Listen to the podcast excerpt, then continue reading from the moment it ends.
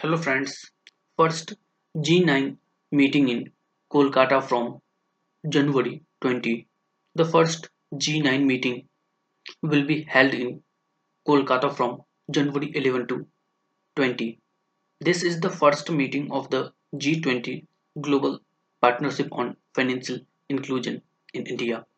All member countries, invited countries and invited organizations like World Bank, International Monetary Fund and United Nations will participate in the meeting.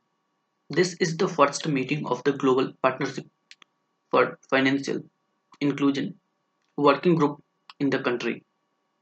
The meeting will discuss ways to make digital public infrastructure accessible for financial inclu- inclusion, which will be attended by 12 international level financial experts, representatives from the European Union will also participate in this conference as members.